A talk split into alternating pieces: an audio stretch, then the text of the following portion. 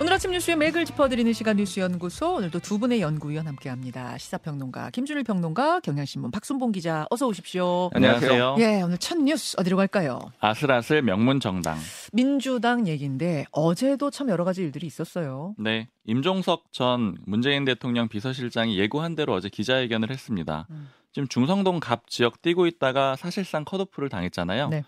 최고위원회의가 이 판단 다시 재고해달라 이렇게 요청을 했습니다. 네. 그러니까 지금 공관위가 이렇게 결정을 한 건데 최고위가 최종적으로 의결을 해야 되거든요. 그러니까 이 얘기는 뒤집을 수도 있다는 거니까 최고위가 다시 판단해달라고 이렇게 요청을 했고요. 음. 이렇게 기자회견을 하면서 자신은 저녁 6시부터 다시 선거운동을 원래대로 하겠다 이렇게 예고를 했는데 왕십리역에서 선거운동을 했거든요. 네. 근데 여기에 친문계인 홍영표, 송갑석, 윤영찬 의원 와가지고 지지 운, 그 지지 선거 운동을 해줬습니다. 그러니까 중성동갑에 가가지고 지금 화면 보여드리고 있습니다만 원래 하던 퇴근 인사를 그대로 했다는 거예요. 맞습니다. 예. 민주당에서 이런 거 지금 주류 쪽에선 집단 행동을 예고한 거다 이렇게 보고 있는 상태고요. 음. 그럼에도 불구하고 최고위가 번복할 가능성은 없거든요. 그러니까 이 기조는 사실 제가 취재했을 땐 굉장히 오래됐어요. 임종석 어. 전 실장을 배제해야 된다. 이 기류는 굉장히 오래됐고 유지가 되었던 거고 어허. 그 다음에 공관이 내부 얘기를 좀 들어봐도 반대 의견이 만만치 않았다라고 하거든요. 근데 음. 그럼에도 불구하고 컷오프를 시켰기 때문에 이걸 갑자기 최고위에서 뒤집을 가능성은 거의 없다라고 봐야 됩니다. 음. 임종, 임종석 전 실장이 그럼 어디로 갈 수 있느냐? 지금 현실적인 안은 남아서 전당대회 치르는 거. 이제 오는 8월에 있을 수 있는 혹은 또 청선 결과에 따라 가지고 이재명 지도부가 어떻게 될지 장담할 수는 없는 거잖아요. 네. 그러니까 그런 상황에서 당 지도부 자리를 좀 차지하는 그런 방향으로 가지 않겠느냐 이런 해석이 좀 주류적이고요. 그러니까 이번 총선에서는 그냥 불출마를 하고 네. 총선 지낸 다음에 그 다음을 기다린다. 근데 만약에 뭐 서른 의원 포함해 가지고 지금 좀 나가 있는 상태잖아요. 네. 그러니까 그쪽으로 합류하게 된다라고 하면은 그러면 좀 이제 탈당 분위기 이런 것들은 커질 수 있겠죠. 왜냐하면 음. 구심점 역할을 하고 있기 때문에요. 음흠. 그리고 어제 여섯 개 지역을 그 당 공관위가 전략 공관위로 이관을 했거든요. 네. 그러니까 일부 뭐 보도도 미리 하기도 했었고 설명도 좀 나왔었는데 이 여섯 개 지역 중에 네 개 지역이 비명계의 지역구입니다. 자 전략 공천지로 선정된 곳 어디 어디예요? 서울 성북을 여기가 기동민 의원 지역구고요. 네. 그다음에 인천 부평을 홍영표 의원 지역구고 음. 경기 오산 안민석 의원 지역구인데 여기는 친명 중진이죠. 네. 그다음에 경기 용인갑도 전략 지역으로 지정을 했는데 원래는 국민의힘의 정찬민 의원 지역구였습니다. 근데 의원직 상실을 했고요. 비례대표인 건인숙 민주당 의원이 뛰고 있는 지역구예요. 좀 음. 미리 가서 준비를 하고 있었고 그다음에 청주 서원은 변재일 의원 여긴 친명계 중진이죠. 음. 그리고 청주 청원은 이장섭 의원 친문계인데 그러니까 즉 요약을 해보면은 비명계가 네 곳, 그다음에 친명계가 두 곳이 있었다라는 거고요. 음. 이 부분은 제가 좀 취재한 얘기를 좀 붙여드려야 될 것 같은 게 네. 지금 이제 좀 해석들이 좀 다양하고 언론 보도도 다양하더라고요. 일단 전략 공간으로 넘겼다라는 것 자체가 원천적으로 그 경선 배제된 거 아니냐, 컷오프된 거 아니냐 이렇게 보고 있는데 그렇죠. 일단 제가 그 공관위 쪽 얘기 들었을 때는 뭐 홍영표 의원 지역구하고 네. 그다음에 이장섭 의원 지역구, 그다음에 아까 교- 용인갑 그 음. 권인숙 의원 비례대표 뛰고 있는 이 지역 같은 경우에는 경선 붙일 가능성이 좀 있다라는 거예요. 그러니까 경선을 붙여줘라 이렇게 해가지고 의견을 달아서 넘겼다라는 겁니다. 어. 물론 이제 표면적인 권한상으로는 전략 공관위가 다 하는 거거든요. 네. 근데 공관위 쪽에서 이런 의견을 좀 달아서 보냈다라는 거고 왜 붙였냐면은 비명계 반발 너무 거세잖아요. 아니 그러면 전략 공천 진대 경선 붙이라 그러면 뭐 전략 경선이 되는 거예요? 그래서 이제 그런 표현을 쓰고 있는 건데 그게 뭐 사실은 전략 공관위 입장에서는 원래 선택지가 두 가지거든요. 하나는 전략 공천 한 명 주거나.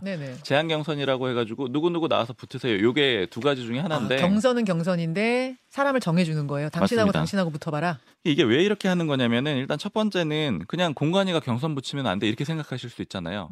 없는 후보를 넣어야 될 때 이렇게 하는 거예요. 음. 그러니까 왜냐면 이미 있는 후보들 간에 결정을 할 때는 그냥 공관위가 여기 여기 네. 이 사람 경선자 이렇게 결정을 해주면 되는데 지금 예를 들어 가지고 지금 용인 갑 같은 데는 지금 이현주 전 의원 거론되고 있고 뭐 이런 식으로 지금 영입 인재들이 거론되고 있는 지역들이 있거든요. 예. 이 사람들은 후보로 등록을 안 했어요. 그러니까 예. 전략 공관위로 넘겨가지고 거기서 지정하도록 해주는 거고 바로 그냥 전략 공천자로 뽑기 그럴 경우에는 전략 경선을 붙인다. 맞습니다. 오케이. 뭐 최종적으로 공관위가 전략 공관위가 결정을 하겠지만 어쨌든 이렇게 하게 되더라도 예를 들어 홍영표 의원 같은 경우에는 비명계 쪽에서 못 받을 거다 이런 예측들이 많아요. 이게 왜냐하면 경선 붙여도 불리하다라는 건데 일단 첫 번째로는 하위 10% 이미 통보 받았잖아요. 음. 그리고 두 번째로 이거는 민주당이나 국민의힘 다 하는 얘기인데 삼자 경선을 붙이는 게 현역 의원한테 가장 불리하다라는 아. 거예요. 삼자 경선하고 결선 가는 게 가장 불리한데 왜냐면은 예를 들어 보통 1위가 그러니까 기득권 있는 현역 의원이 1위를 하더라도 50%잘 못 넘긴다는 거죠. 음. 그럼 2, 3위가 예를 들어 과반을 가져가겠죠. 그럼. 결집하게 되고 이제 최종적으로 결선 가게 되면 불리해지는 그런 상황이 오는 거고. 근데 거기다 지금 하위 10% 감점까지 받았습니다. 그리고 거기다 한 가지 더 있는 거는 그다음에 당원 투표는 빼거든요. 지금 네. 전략 경선 지역이 되면 그러니까 일반 국민 100%로 가는데 이 얘기는 이제 현역 의원들이 가지고 있는 프리미엄 완전히 사라진다라는 음. 의미가 되는 겁니다. 그래서 이게 사실상의 컷오프다 이렇게 받아들이고 있는 분위기가 있습니다. 네. 그리고 서른 의원 탈당을 했습니다. 지금 서른 의원 포함해 가지고 총 다섯 명이 공천 과정에서 현역 의원이 탈당을 했고요. 네. 서른 의원은 탈당하면서 이재명 대표를 연산군에 비유하면서 그렇게 떠났습니다. 어, 셌는데 이거 잠깐 준비가 됐나요? 예.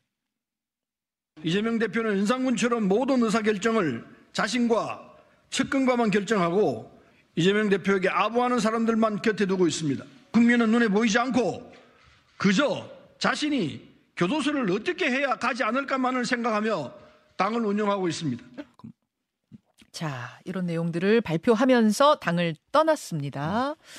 이재명 대표 발언을 좀 짚어봐야 되는데 그 입당도 자유고 탈당도 자유다 이런 얘기를 했어요. 음. 어제 좀 공교로운 장면이 있었는데 임종석 전 실장 기자회견했다 말씀드렸잖아요. 네. 그게 시간이 오전 11시 40분이었고 그다음에 이재명 대표가 직장인 정책 간담회를 했는데 이게 시간이 11시 30분이었습니다. 거의 네. 비슷했잖아요. 음. 근데 이게 피트니스 센터에서 했어요. 피트니스 센터, 헬스 헬스 클럽. 맞아요. 예. 헬스 클럽에서 헬스장에서 했는데 런닝머신을 이재명 대표가 뛰어봤거든요. 그럼 거기 앞에 TV가 있잖아요. 그렇죠. 근데 거기 임종석 전 실장이 기자회견하는 모습이 동시에 잡히기도 했습니다. 음. 근데 이재명 대표가 뭐라고 했냐면 아까 말씀드린 대로 탈당도 자유라고 했고 질 것 같으니까 경기 안 하겠다 이런 거 국민들이 보시기에 아름답지 않을 거라고 했고요. 그다음에 세대 교체도 있어야 되고 새로운 기회도 주어져야 된다 이렇게 강조를 했습니다. 그리고 또 한 가지 네. 언론이 좀 왜곡하고 있다 이런 지적도 했는데 전 전반적으로 보면 언론들이 다 국민의힘 공천은 조용한 공천, 그다음에 민주당은 뭐 잡음이 있다, 뭐 음. 비명 행사다 이런 표현들 쓰고 있는데 네. 좀 사실과 다르게 왜곡하고 있다 이렇게 좀 지적을 하고 있습니다. 이재명 대표의 지적이란 말씀이죠. 네. 자, 어제도 아주 급박하게 돌아간 민주당 상황. 어느 부분 주목하셨어요, 김준일 평론가? 어, 어제 이제 박성민 대표가 나와서 심리적 분당이라고 얘기를 했잖아요. 예, 예, 예. 예, 심리적 분당 정도가 아니라 이제는 뭐 완전히 좀 뭐 같이 같이 한 같은 하늘 아래 좀 같이 갈 수 없는 수준. 네, 어. 불구대천 정도로 된 것 같아요. 상징적인 게 두 개인데 네. 홍영표 의원 어제 여기 어, 뉴스쇼에. 나와서도 인터뷰하고 여러 가지 얘기가 나왔는데 바로 음. 그거에 대해서 이제 전략 지었고 딱 해버렸다라는 거는 뭐 그래서 어떨 건 네가 어쩔 건데 이거 음. 그런 이거였다 느낌 그, 받으셨어요? 느, 예, 그 느낌이었다 그분들의 비명들이 딱 그 느낌 받을 거예요 그러니까 왜냐면 어제 인터뷰가 예. 뭐였냐면 탈당한다가 아니라 음. 아니라 계속 비정상적으로 그러니까 정상적이지 않게 진행이 되면 이제 음. 어떻게 할지 모르겠다 이런 약간 뉘앙스였는데 바로 그냥 컷오프 발표가 났어요. 예 그리고 또 하나는 아까 전에 얘기했듯이 입당도 자유 탈당도 자유 네. 이 얘기는 쉽게 얘기를 하면 나는 이 부분에 이재명 대표가 이 부분에 있어서 타협하거나 뭐를 수습하거나 그럴 생각 없다 직진. 예, 그냥 뭐 탈당하세요. 딱 이거예요. 그러니까 탈당하세요. 뭐 불만족이면은 탈당하세요. 하고 싶은 대로 하세요. 이제 그건데 이제 이제 이겁니다. 이게 이게 지지자들에서도 완전히 갈라서 있거든요. 이제 이게 네. 이제 친명 주류들이 그 지지자들한테 설득, 그러니까 얘기를 해왔던 논리가 이거예요.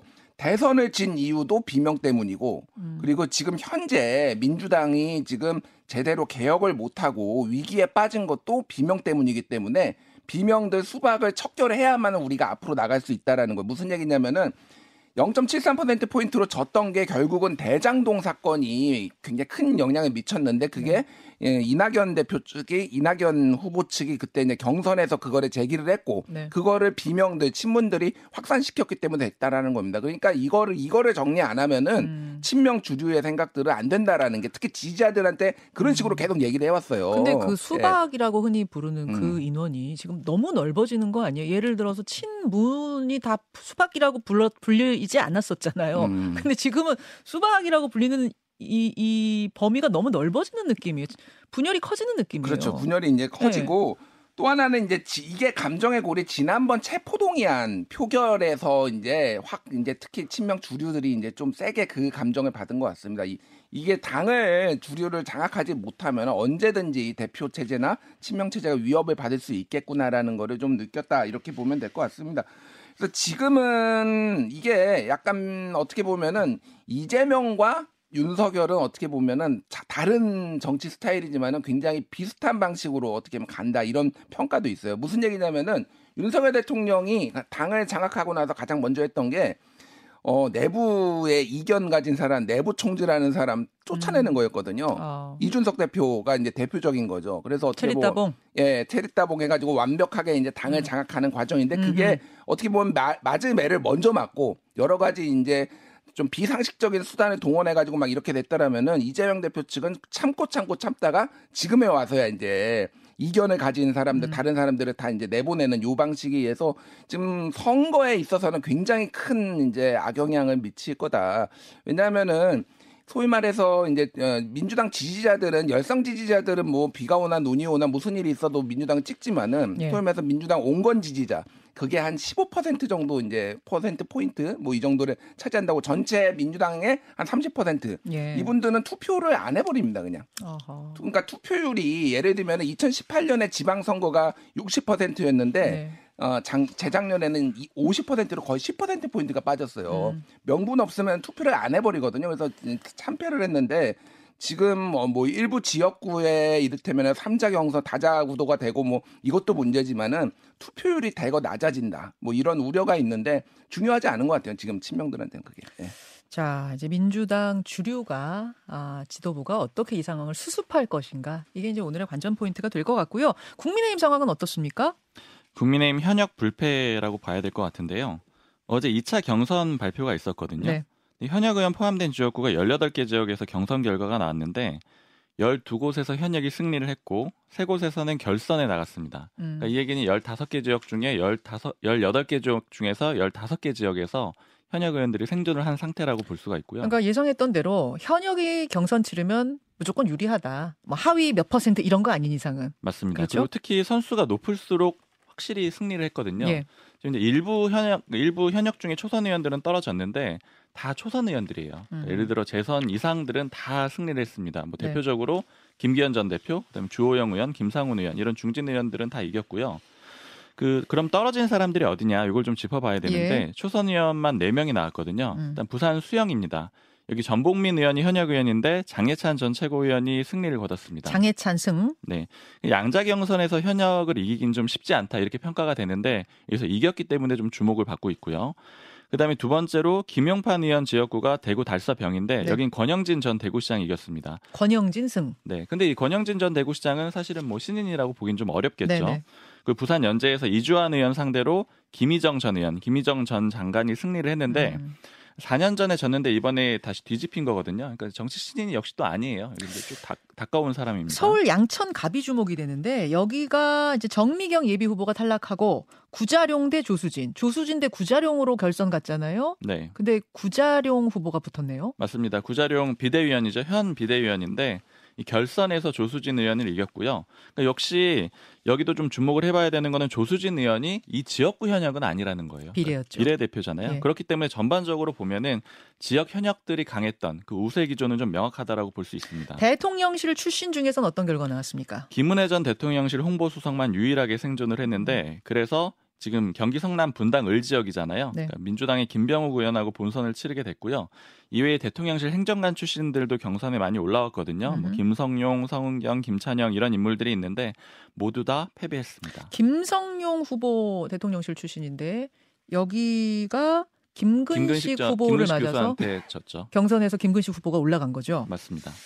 알겠습니다. 김준일 평론가 네. 어제 국민의힘 상황들은 어, 어디를 주목하셨어요? 하태경 의원이 여기 나와서도 그러고 네. 나만 바보 된 것 같다. 약간 그런 얘기 했잖아요. 음. 왜 초반에 희생을 했는데 지금 분위기는 진짜 뭐, 그, 뭐 본인 표현이니까 뭐 하태경만 바보 된 것 같습니다. 그러니까 PK, TK 현역들 다 살아나고 예, 거의 다 몇 명 빼놓고는 예. 뭐 이제 전복미 의원이라든지 이런 쪽 음. 빼놓고는 거의 다 살아났다라고 본다라면은 이게 이제 뭐 잡음은 없죠. 잡음은 덜하죠. 그러니까 소위 말해서 잡음은 상대적으로. 덜, 상대적으로 음. 덜한데 이제 국민들이 보기에는 이게 이제 어떻게 보일 것이냐. 왜냐하면은 이쪽 당에서의 특히 이제 친윤과 뭐 윤핵관까지 포함해서 친윤 주류들에 대한 비토 정서가 국민들이 상당히 강한데 지금은 정리가 다 안 됐지만 이제 민주당도 어느 정도 정리가 되면은 이제 막 그게 부각될 거 아니에요. 음. 저쪽 봐라. 또 그 윤핵관들 그대로 다 나오고 저게 이제 공천이냐 뭐 이런 식으로 됐을 때 이제 뭐 정권 심판론이 다시 조금 이제 뭐 살아날 이런